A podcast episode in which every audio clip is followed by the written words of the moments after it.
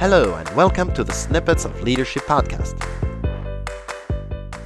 Proper time management is very hard. Hybrid time management, even harder. But both of them are so worth both the time and the effort. Now, most of the time, people, when they start talking about time management, they start by looking at their calendar, looking at what they need to do during the week, and start planning their activities. And yes, all of that is true, but there is a missing piece. And that, for time management and hybrid time management, is the same. And that's what I want to talk about now. There are two things you need to do before anything. The first one is take pen and paper, sit down, and in general, write down your most important tasks. The things you need to do. I'm saying in general because some of them might vary week by week. But in general, you have a few tasks or activities you can write down. I want you to write them all down. And once you have them, those are your 10, 15, maybe 20 activities that are important for you. I want you to erase half of them. And then I want you to erase half more. And then I want you to boil them down to three. And then I want you to find that one thing. That thing that, let's say, if your time got cut down to two hours a week, you would choose to do every week. Either the one thing that makes you survive as an entrepreneur, freelancers like myself, or the one thing that you're actually paid to do or hire, that you were hired to do, what's written on your contract. Regardless, but that is relevant because that is your priority. Most of the time, we get disconnected from that, and it's a really interesting exercise to find that again. Take a look at the article that I'm writing about this on my blog for a couple more details about it. But then, once you've done this, that's not the end. What I would like you to do is take a look at the Excel file or spreadsheet, if you call it whatever you want, that I'm linking here.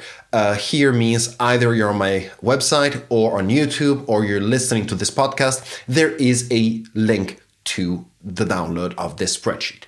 And I want you to open it up and I want you to open up your calendar as well.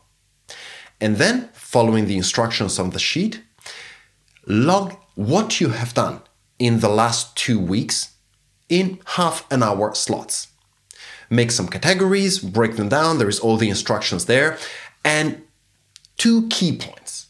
First one, if you don't know what happened, if you don't have any way of tracking what happened, write a dash, write not available, write nothing, or write idle time.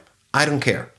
But you cannot account, you cannot claim you've done anything productive if you don't remember what you did. And then I want you to take a look at your results together with your priority. Because this is the moment in which two things happen. And this is why you need to do all of this before you start planning. 95% of the time I do this workshop in companies, people are shocked by how little time they have devoted the last two weeks on the, to their priority. They might have done a bunch of other things, but they have not focused on their number one priority. Second thing that always happens, they are shocked, to say the least, by the amount of time that they have wasted or that they cannot account for. Let's say on average 20 30% reaching out to 60% at some point this is why those two exercises are so key because they put you in a position of having a sense of urgency of managing your time. And you cannot be effective unless you have that sense of urgency. Try it out. Give me your ideas, give me your results. Give me, if you would like, in private or in public, how much your result for idle time is. And then make your own conclusions.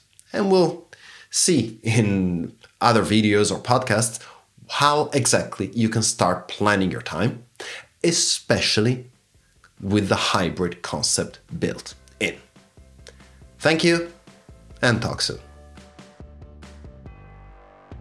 Thank you for listening.